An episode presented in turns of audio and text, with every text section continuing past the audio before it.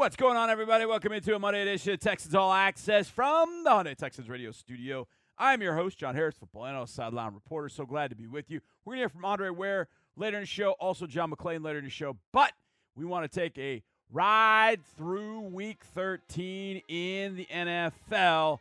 Man, what a ride it was. So we are going to start with the game of the day. Now, there were a few of them, but the game of the day to me took place in Cincinnati.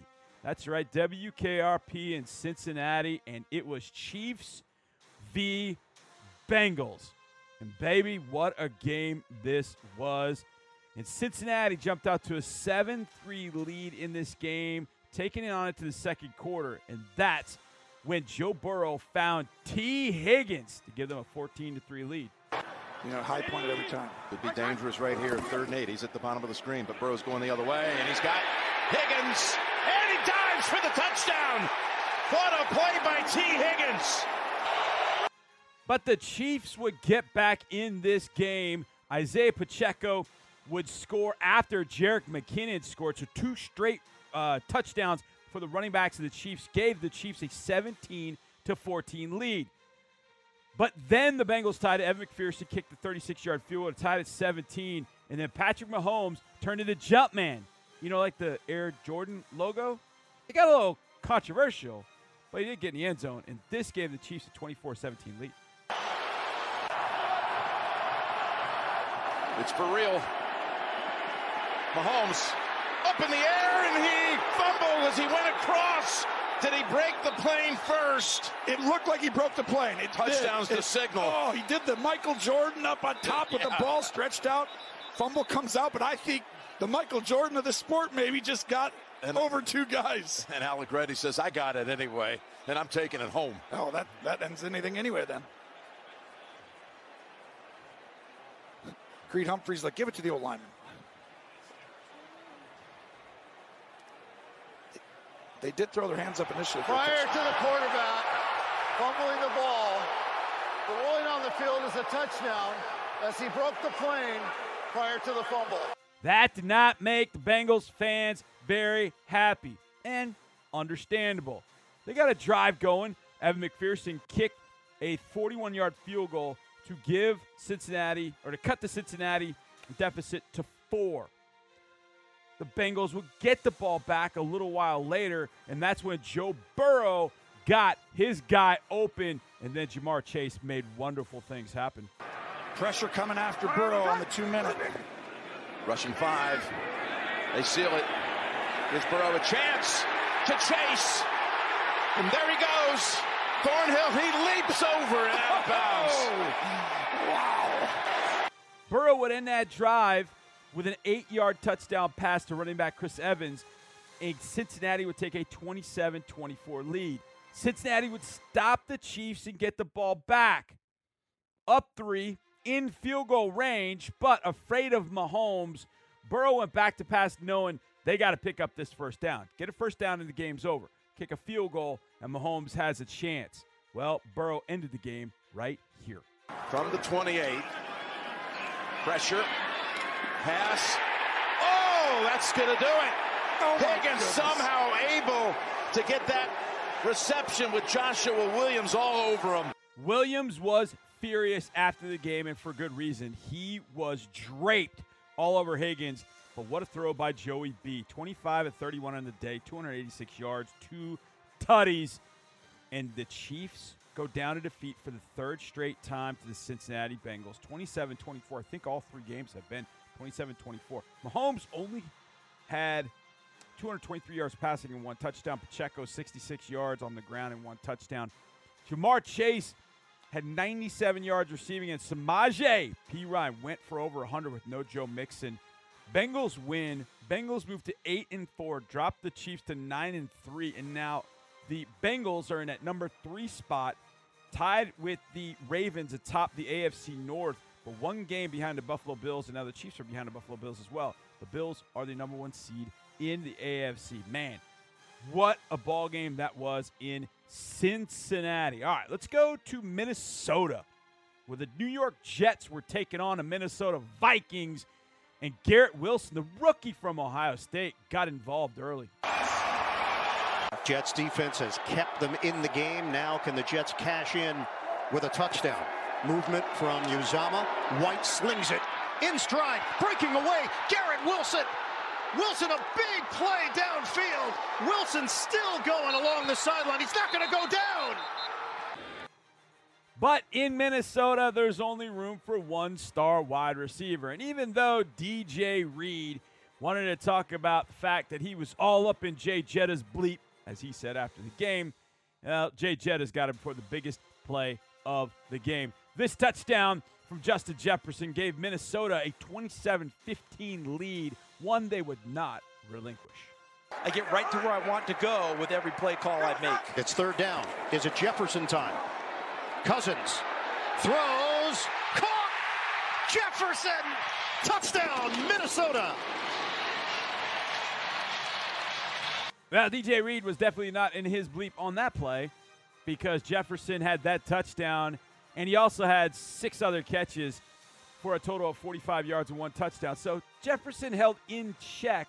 So good on the Jets, but big touchdown there to give the Minnesota Vikings a 27 15 lead. Now, Mike White would score to make it 27 22, but when the Jets got the ball looking to take the lead and potentially win the game, Harrison Smith stepped in.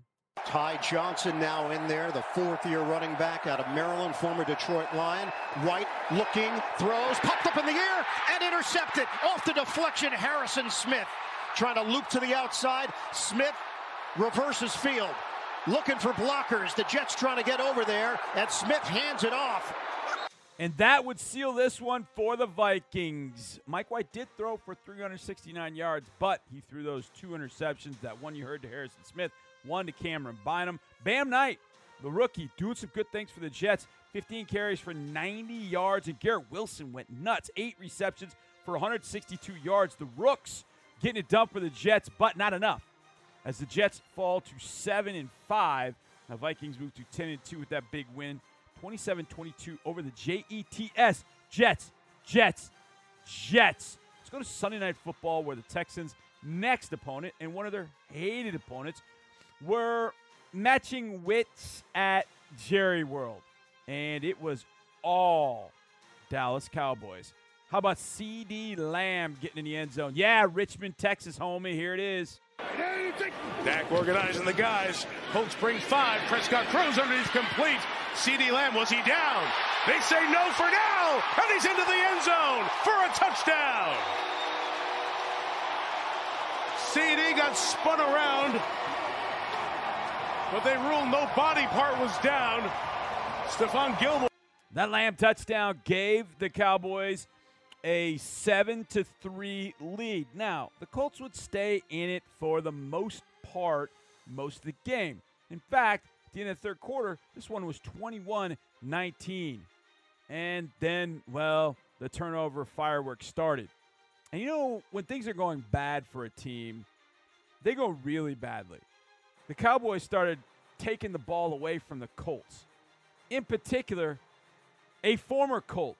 In particular, the very first draft pick Chris Ballard ever made was Malik Hooker. He then picked this pass off. Malik Hooker picking off the Colts. Boy, I just I'm kind of chuckling at it because the Colts had a rough night and they had a rough fourth quarter. And Malik Hooker was one of the major reasons why with this interception. Second and 10 for Ryan. That pass was jumped, and it's intercepted on the deflection. Brown tipped it.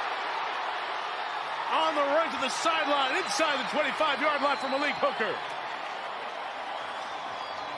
But Hooker was far from done. He actually was going to score a little bit later. Wiley Cox fumbled the football. It's recovered by Dallas. And is that Malik Hooker again? It is against his old team again. Touchdown, Dallas. Boy, that was some revenge for Malik Hooker in the fourth quarter. Gallup touchdown. The Hooker fumble return. Tony Pollard touchdown. Ezekiel Elliott touchdown. Malik Davis touchdown. It went from 21 19 to 54 19 as the Dallas Cowboys turn over the Colts almost every drive in the fourth quarter. My goodness. Matt Ryan threw for 233, but he threw not one, not two, but three picks. Alec Pierce did have a touchdown, but the Cowboys held Jonathan Taylor to 82 yards. Dak threw three touchdowns. Tony Pollard had two rushing. CeeDee Lamb had a touchdown, and the Cowboys rolled. And I mean rolled big over the Indianapolis Colts 54-19. That puts the Cowboys at 9 and 3. Two games behind the Eagles, but they got an opportunity to catch them with a few left. The Eagles are playing really well. In fact, speaking of the Eagles, the 10 and 1 Eagles were taking on the AFC South leading Tennessee Titans. People were geeked about this game. I mean, they were geeked. In fact, a lot of people in Tennessee thought, yeah, yeah, we got this. Um, no. It was A.J. Brown revenge day. And I mean, big time. He had two touchdowns. Here was one of them. Second down and three after the seven yard gain. Couple pumps. Hurts going deep for A.J. Brown. He has got it. Touchdown, Philadelphia.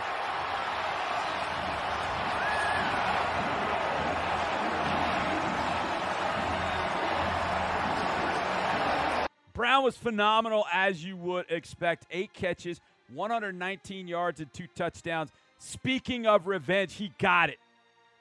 But Jalen Hurts put on a show 380 yards passing. 380 yards passing and three touchdowns against the Tennessee Titans. 380 yards passing and three touchdowns against the Titans. I want you to think back to what the Texans didn't do against the Titans. They didn't throw for 380 yards. That's for damn sure. Titans offense did nothing. Ryan Tannehill threw for 141 and a tutty. That's it. Then he carried it for three for 34. I, I mean, the Eagles shut down the running game. Shut it down. They held Derrick Henry to 30 yards on 11 carries. The Eagles made a significant statement to get to 11 and 1. They win 35 to 10. AJ Brown gets his revenge. Mike Vrabel gets really mad, and the Titans fall to 7 and 5. It's just that nobody in the AFC South can catch the Tennessee Titans at all. Maybe the Jaguars? Well, maybe not the Jaguars after Detroit got through with them. Detroit did whatever they wanted to up in the Motor City against the Jags. It was ugly from jump, and it stayed that way, in large part because the Jags couldn't stop Jared Goff, who ended up finding his guy DJ Chark right here. Making you see the quick decisions from both of them. That's the, been the difference for Goff, who's airing it out deep for DJ Chark. He hangs on. Man, that was an absolute disaster for the Jaguars, which I'm not mad at. Not mad at it at all. The Lions got up early, they stayed up early, and they housed the Jacksonville Jaguars 40 to 14. Jared Goff threw for 340 yards against the Jaguars defense. He also threw two touchdowns. DeAndre Swift had one. I mentioned DJ Chark. He had that long catch, which you heard. But on this day, Amon-Ra St. Brown went off.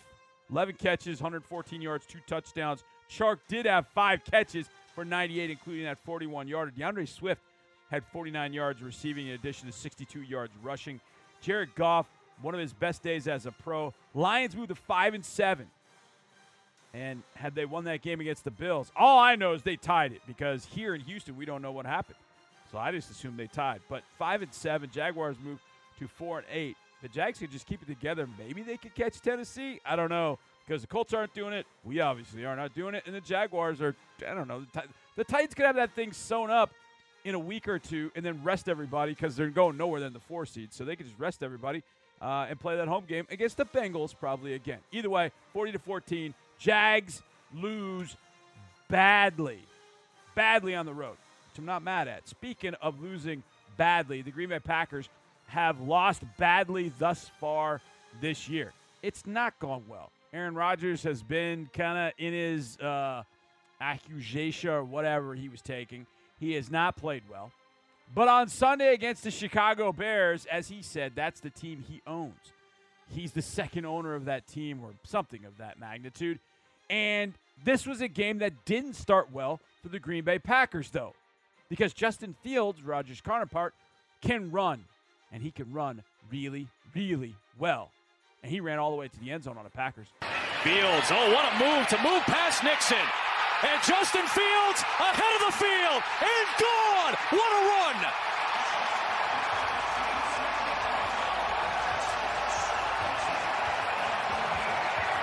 The Bears were flying high at that point, up 10 to nothing. They would then score later to make it 16 to 3, but a missed extra point made it 16-3. A Christian Watson touchdown right before the half made it 16-10. Cairo Santos extended the lead to 19-10 going into the fourth quarter.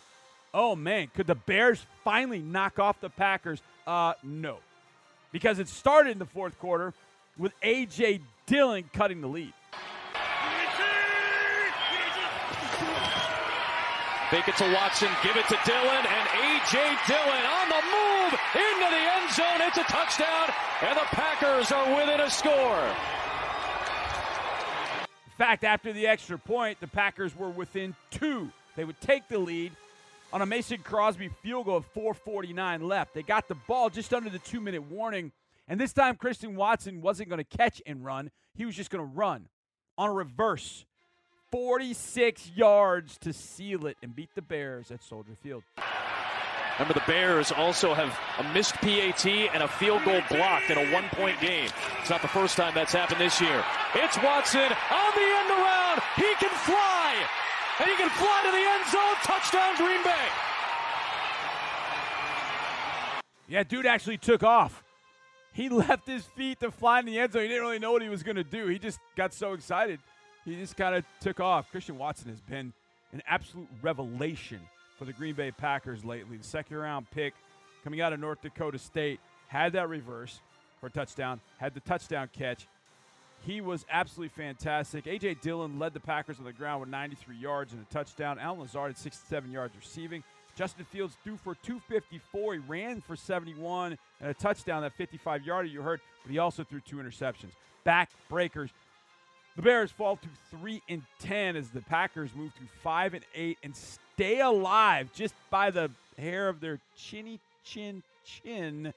Oh my goodness! Speaking of staying alive, Miami and San Francisco are more than alive. They are right in the mix. And Mike McDaniel was going back to where he cut his teeth. In fact, he was the offensive coordinator just recently for Kyle Shanahan out in San Francisco. So on the first play, he tried to show his former boss what he had learned. As in Tua Tagovailoa to Trent Sherfield to start the scoring on the first play. This explosive offense gets things going. With a quick throw down the seam, and it's Trent Sherfield. A big play on the first one. Home run. Play one. To the house. What a start for the Dolphins.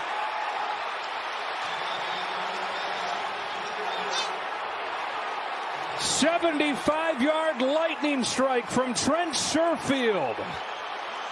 But the 49ers, well, they've got offensive threats too, including one they just traded for Christian McCaffrey. 15 yard line. Out of the timeout from the 41, McCaffrey cuts it back into the clear. Christian McCaffrey inside the 15, down to the 11. 30 yard run. McCaffrey had a big day on the ground, 66 yards rushing. He had 80 yards receiving as well, eight catches and one touchdown. That touchdown, right at the end of the first half, gave San Francisco a 17 to 10 lead. But it was the defense that really took over for San Francisco. They got after Tua Tagovailoa and created a lot of turnovers, including this one to Jimmy Ward. Tagovailoa. Uh-oh, diving pick. Jimmy Ward, Superman dive and an interception. The Niners would end up taking a 23 to 10 lead. But early in the fourth quarter, Tua went deep to his guy. Yeah, Tyreek Hill.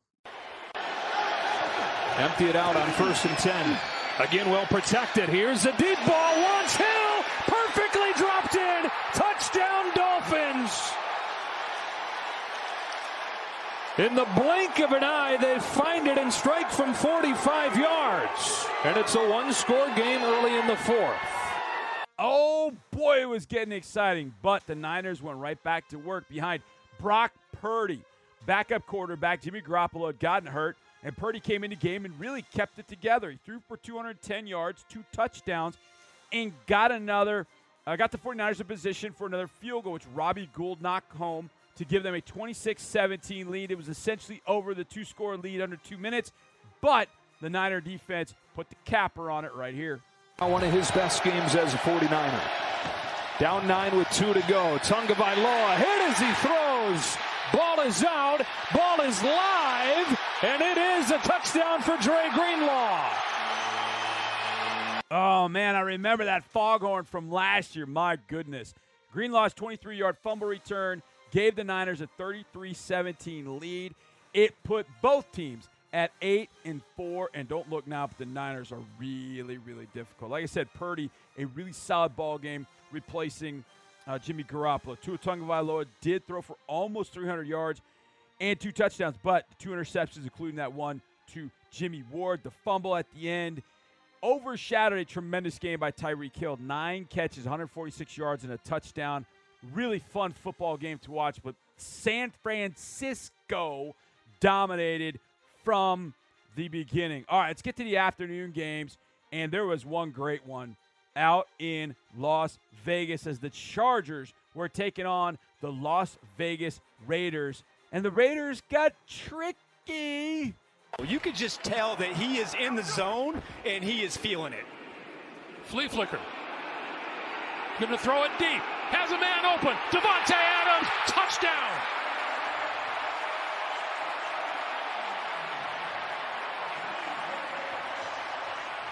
After a defensive stop, the Raiders got the ball back. That first Adams touchdown gave them a 17 13 lead. This second one gave them a 24 13 lead, and what a beautiful throw this was from Derek Carr to Davante Adams. Uh, Jacobs in the backfield. Here are the Raiders at the 31. Carr to go for it all to the end zone. Caught in the end zone. Davante Adams, touchdown. The Raiders paid a lot for Davante Adams through draft capital and money, but it's paying off. That guy has been unbelievable. Two straight touchdowns, game a 24-13 lead. Daniel Carlson kicked off the fourth quarter, literally, with a 25-yard field goal to give the Vegas Raiders a 14-point lead. But the Chargers weren't quite done, at least not on this day. They need the 23 for a first down. Herbert with time. Now running out of time. Throws on the run. Down the sideline. Caught in the end zone. Keenan Allen for the touchdown. What a throw. What a catch. I mean, that throw was just stupid. I mean, that was just ridiculous. Herbert, I, I mean, I don't even know how to describe some of the things he does. That would cut it to 27 20, but the Raiders would allow the Chargers no more. And that's how it would finish. The Raiders move to 5 and 7. And don't look now, they're still in the mix. They're playing much better football. Derek Carr and Davante Adams are clicking. Josh Jacobs is getting it done. Jacobs ran for 144 yards and one touchdown. Adams had 177 of Derek Carr's 250 yards passing, eight receptions, two touchdowns. Keenan Allen Slayer was great too. Six catches. That touchdown you just heard. 88 yards receiving. Herbert threw for 335 yards. Those guys put on a show out west as the Raiders moved to five and seven. Man, what a game that was. But it wasn't the only game at the end of the day. Let's go to LA. SoFi Stadium. No Matt Stafford, he's been put on IR, but the Rams battled. In fact, the Rams had a 23 to 20 lead after a Cam Akers touchdown run. But Geno Smith got a drive going. He got him down to the eight yard line with 36 seconds left. And when that's the case, who do you go to? That's right, DK Metcalf. Smith waiting for the shotgun snap. The fake. Rolls right. Throws for the end zone. It is oh, caught. Got him. DK Metcalf overpowering the Rams to snatch it away and give Seattle the late lead. It was a late lead they would keep 27 23. DK, fantastic on this day. Actually, he and Tyler Lockett. How about this? Metcalf, 8 for 127, touchdown. Lockett, 9 for 128, touchdown. Seattle moves to seven and five. Rams fall to three and nine. Three and nine. And the Lions love that because that just gives the Lions a better draft pick. All right, that was week 13 in the NFL. We get back to talk to our buddy Andre Ware right here on Texans All Access. What's up, everybody? Welcome back to Monday edition of Texans All Access from Hyundai Texans Radio Studio. I am John Harris, your host, football analyst, sideline reporter for your Houston Texans. I like to fancy myself as a little bit of a, a draft lover. I don't like the word use the word expert. Like to maybe use analyst. I guess that's a good good word. So we were talking this morning with Mark about certain things that were happening, and one of the things that happened over the weekend was that Michael Penix, quarterback at University of Washington, a guy that Andre Ware loves, decided to go back to Washington. And so we wanted to get Dre's thoughts about that, and then the conversation went, well, the way it typically goes. Before we get into anything else, we were in a conversation about Michael Penix going back to school. Why do you think this happens? Why does he do it? Is it the NIL money with these guys? It's so good that, hey, is staying in school another year is not that damaging financially. In fact, it's not that bad at all. What do you think? yeah, I mean, you can get money that's, you know, comparable. So a lot of guys can for their uh, college careers rather than uh, having to leave early, you know, with NIL rather than leaving early to to uh, to go to the NFL. I think you're going to see more kids stay in school. Uh, there is no rush, and you're having a you know a ton of fun at this point in your life. Why rush off? You know, and and I think that's one reason um, because he's going to have the NIL stuff. He doesn't have to rush. I think the second one for him is that he wants to prove to scouts and NFL types that he can stay healthy not only one season but a second consecutive season because he had uh, injury marred uh, first couple of years at Indiana. This was the first year that he actually finished uh, the year without an injury. So I, I, think that's part of the equation as well. Yeah, that's what we talked about. Dre, I'm going to ask you this because you had a decision to make back in the day at University of Houston, and maybe it's tough, and you know, a few years later, just a handful of years later, obviously. If then NIL had been around when you were back in college, would you have stayed another year at University of Houston? That's a great question, Johnny. Um, you know, who knows? Uh, you know, what's what type of NIL money would I have been getting at that time? Um, I'd like to think a healthy, you know, comparable to what what's out there today, mm-hmm. and, and whatever that rate was back then. But um, you know, my reasoning for leaving was was when Jack Pardee. I never thought about leaving. Actually, I was coming back. Uh, I was hell bent on coming back when Coach Pardee left to go to the Oilers and he took that job, that's when that, that's the only time I even thought about. Uh, well, maybe I need to look into this, and that's when I ultimately came to that decision. But I was coming back. Dre, thoughts on what you saw from Watson yesterday? Let's start there. How do you think he looked and where it's going from here? I mean, obviously, it didn't look good, but what do you think of the uh, projection here in the final stretch run of the season? I think he played exactly the way I thought he would play, which would be up and down. Uh, at times, he would make some good decisions, and he would look like Deshaun, and he would wow you with a play or two here and there. And then he's going to throw uh, an interception or, or throw the ball in an area of the field that you you're like, whoa, who is this guy? The interception in the end zone to Jalen Pitre. Uh, there are a couple of balls that just absolutely nosedived. That's just from uh, the anticipation of being back out there or, or certain plays or you're trying to anticipate a guy come op- come open and you're just holding the ball too tight. And when you do that, the ball's going to nosedive on you. And that, that's just, he's just to, he'll get better and better and better each and every week that he's out there because the nerves will lessen, the pressure will lessen. And if he can come into that environment and, and, and give the type of performance yesterday without just falling flat on his back, then he is well on his way. Dre, we talked about the defense the last few weeks gave up, I mean, just 16 points to Washington, just 16 points to Miami, and just yesterday, three really, because three you could account, or 10 you could give the special teams, and then two touchdowns given up by the offense. So defense kind of going up its into the bargain. Offense, not so much. So I'm going to let you be the offensive. Uh, I'm not even going to call you offensive coordinator. I'm just going to make you the offensive guru. You're in charge of the offense. What would you do going forward whether it's personnel, scheme changes. What would you want to do with this offense to get it going for the last five weeks? Well, you know, I've got the luxury of being on the outside looking in and seeing every game. So uh, I would speed things up. Whether I go back to Davis Mills or not, I don't think that matters at this point. Uh, I probably would make that that change as well. I would give uh, Dameon Pierce the ball down close near the goal line. Uh, that would that be a no brainer. But uh, ultimately, I would just speed the. I would speed everything up. I would equip this group with the ability to go no huddle at any time. And when things are stale, uh, you need to take the thinking out of it for, for guys at, at, times. There are pressure situations during games all the time, and you've got to know what buttons to push when guys start to feel that pressure, especially the guy at quarterback. And so, you know, you give them something easy. Well, what is that? You know, a hitch route on the outside, uh, a slant, anything.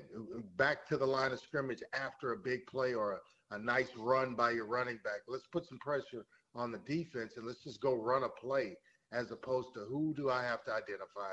Who am I blocking right here? Who's doing this?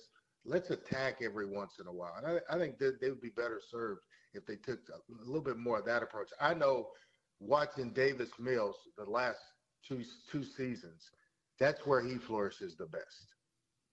Dre, what about the Cowboys? Your thoughts on them as the Texans visit Arlington Sunday at noon? They blew out the Colts last night. It was a two point game heading into the fourth, but then they scored 33 in the fourth. My goodness. Your thoughts? I fear anybody that has a running game, a big time running back, and the Cowboys happen to have two, Tony Pollard and and uh, double E's over there. So uh, that's what scares me the most. It's not Dak. It's not uh, you know, 88 or any of that mystique. It, it's just the running game, and they they are big up front on the offensive line. That's what they can still do. Their their lack of comes in protecting Dak, but uh, they can come off the football, and the running game's solid. We know what the defense is about. They'll get after the quarterback. This will be a tall order uh, this coming week. Yeah, it is definitely going to be a tall order. There's no doubt about that. But Texas got to be up to it. Defense is playing a little bit better, a little bit better, a little bit better. But this is probably the biggest challenge, actually, the next couple of weeks. Dallas, then Kansas City. Yikes. But you got to step right up. As Michael Irvin once said, I've heard many people say this you don't walk up and tap the 800 pound gorilla, you punch it right in the mouth. So you got to go to Dallas and punch it right in the mouth.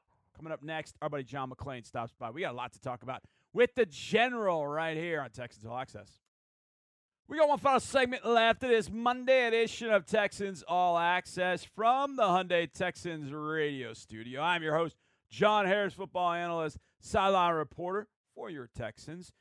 And I know we got a lot of fans out there today, but I got to give some props to today's biggest Houston fan. That's Daikin, D A I K I N. These guys are doing big things in H Town. As the world's number one indoor comfort provider, Daikin is committed to perfecting the air that connects us all. From comfort and convenience to air quality, Daikin's innovations are changing how people enjoy the indoors as they lead the way to a more sustainable future, reducing our carbon emissions to net zero by 2050. Learn more at DaikinLovesHouston.com. That's Daikin, D A I K I N, DaikinLovesHouston.com com. And we love you, Daikin, and thank you very much for being part of the show. And we love John McClain when he is part of our show. And he was part of the show with Marc and I and gave his thoughts on everything going on with the Texans. Let's dive in with the General John McClain. Watson looked shaky at best as far as throwing the football. Your thoughts? Good morning. Good morning, guys. How are you? Um, I think uh, nobody was surprised that Watson, after a 700 day layoff, would would be very rusty. He was that play that you're particularly pointing to right there. That was first down. They should have run the ball. It looked like Kevin Stefanski, the coach, was trying to help Watson look good early, maybe get some confidence. Pitre stepped in front of him, and they could have you know, they could have scored a touchdown after that. They drove down there, and I thought uh, the Browns were ripe to be beaten. Watson was not good uh, as we expected, and uh, and they couldn't pull it off because you know you give up two touchdowns on defense and one on special teams, and you're one out of twelve on third down, 8.3%. You're one out of four. Red zone, it's not going to happen. And, um, and plus, you know, they could have won and still had the first pick, and then they could have given the Browns another loss, which would have benefited that first round pick. John, did you think at some point we talked about this, and I think everybody assumed there was going to be some rust, but by the second half he would he would sort of shake it off, but he never did. It was the third game of his career only that he had not accounted for a touchdown in any way, shape, or form, throwing, rushing, receiving. Did you think he would shake it off a little bit better than he actually did? And as they go into Cincinnati, ooh, man, how do you think that's going to fare for him? I didn't have any idea. Nobody could have had any idea. I said on 610 last week, and I wrote that it could be one quarter, could be one game, could be the rest of the season before we see the real Deshaun Watson because we haven't seen him in so long. And not just has he not played, you know, but he was booed every time he came on the field, every time he walked to the line of scrimmage. The fans that were there made a lot of noise. And uh, so he's got a lot of pressure on him mentally to do well because he knows he's paid $230 million and his reputation is tarnished forever. And uh, I'm sure he was pressing a little bit. And now their schedule gets tougher with Cincinnati and Baltimore, although Lamar Jackson is out for the Ravens, but I don't see them making a push. I was with some of my longtime friends in the Cleveland media before the game, and and uh, and when I walked up, they were kind of whispering, "Well, if they win this one, they pull this one." I said, "Guys, don't even sit there and think about the playoffs in this mm. situation." Oh, playoffs? No, we're not talking playoffs. And I think because they could have run the ball more with Nick Chubb, they ended up with 174 yards rushing. But the Texans, again, not in the last two games, but again, were within striking distance in the fourth quarter and then get and got awful play from Kyle Allen and the offense and and couldn't pull it off. But I think the Browns they they you know they may they've got to play at Washington and Pittsburgh in the last two. And uh, they're capable, maybe, I think, of winning a couple of those games, unless all of a sudden uh, he's just all it's like Clark Kent running in a, in a phone booth and coming out as Superman. But based on what I saw yesterday, I don't think we're going to see the real Watson until next season. John McClain joining us. General, turnovers kill, and they did yesterday. It was good to see Dameon Pierce get back in the flow a little bit 73 yards yesterday, 4.1 per carry. But the quarterbacks, no matter who's in there, it just it's inaccurate and it's not happening. There's turnover problems and this is the kind of offense where you're designing it to not turn the ball over, to be ball protective and take your opportunities as they come. Hope the defense forces some turnovers. Your thoughts? First of all, about Dameon Pierce, 55 yards in the first quarter, 18 in the last three quarters. They just shut mm. down the running game, or they adjusted and the Texans didn't adjust. But it started off so well nine carries and 55 and then nine carries and, and 18, and they just still, even when Pierce is running well, they haven't been able to sustain it since the Eagles and the Giants games when he averaged 115.6. And the turnovers, you know, Kyle Allen was an undrafted free agent for a reason. He's not played well at all. And uh, it was so weird on the fumble, on the sneak, and then all of a sudden, Denzel Ward standing there like, oh, what, what I found, like an egg coming out of a chicken. Just picked it up, walked it in, easy touchdown. And the other one was a 16 yard touchdown. Not only do you have two returns for touchdown, but they total only 20 yards. It's like last week. Uh, the, the Dolphins went 59 yards for one touchdown, driving three for the next one because of the offense. So the offense has just been terrible. And, um, and I don't see it getting any better. The passing game's awful. That's interception, I think, in seven consecutive games. And uh, one of the things over those last five last year, when we saw so much promise with Davis Mills, only two interceptions, nine touchdowns, 100 rating, and uh, but they become a turnover machine, and that's one reason they have the worst record in the league, and they've scored the second fewest points to the Broncos. All right, General. So what would you do with the offense? I'll give you uh, an. uh, You're an. I'm an offensive genie. I can grant you three wishes within reason. What wishes would you make? I.e., what would you do, especially with the quarterback position? What would you do right now? Well, uh, I I go back to Davis Mills. Last year, Mills sat when Tyrod Taylor came back. Tyrod did not play as well coming off his injury as he had when uh, before he was hurt. And then Mills came back, and after having that different perspective on the bench, he was good. Gave everybody hope for this season. So right now, uh, he wasn't playing anywhere near what he did over the last five games. But I feel bad for Allen. I don't see it changing. And so I would go back to Mills. Oh, they have so many checkdowns, so many short passes. They can't throw it down the field. They had the one touchdown drive at the end of the game, and more at the 39 yard catch, and it uh, it just um, it the offense is just not working. It, it, it it's it's I and I you you guys know this, Marc. I know you're not going to say this. I don't think because maybe you can't judge it, but I go back to all the offenses I've seen going back since I started covering the NFL here, and I was looking at the worst Oilers offenses in this one. I've never seen one worse than this.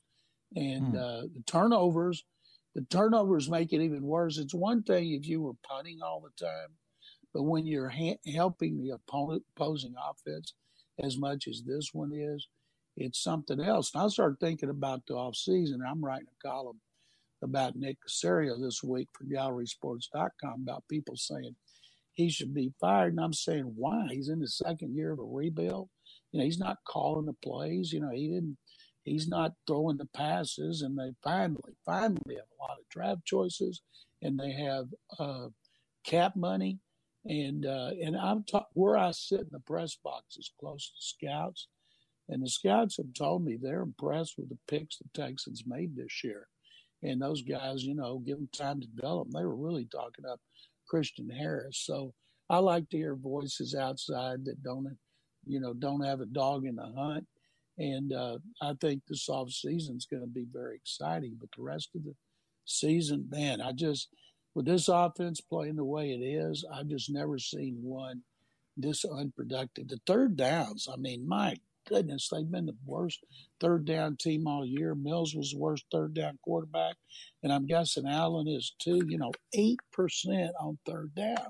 You're not going to get a lot accomplished when you're eight point, excuse me, eight point five, eight point three percent on third down, and they just can't stay on the field. And I feel bad for the defense. The offense, to me, has more talent than the defense, but of course, it's missing at the most important position on the team, and hopefully that Nick Caserio can uh, rectify that in the off season. Absolutely agree, General, 1000%. All right, big thanks to the General, to Andre Ware, to Marc Vandermeer, to all of you for listening. Thank you so much. My guy, Chris Santiago. We'll see you tomorrow, everybody. And as always, go Texans.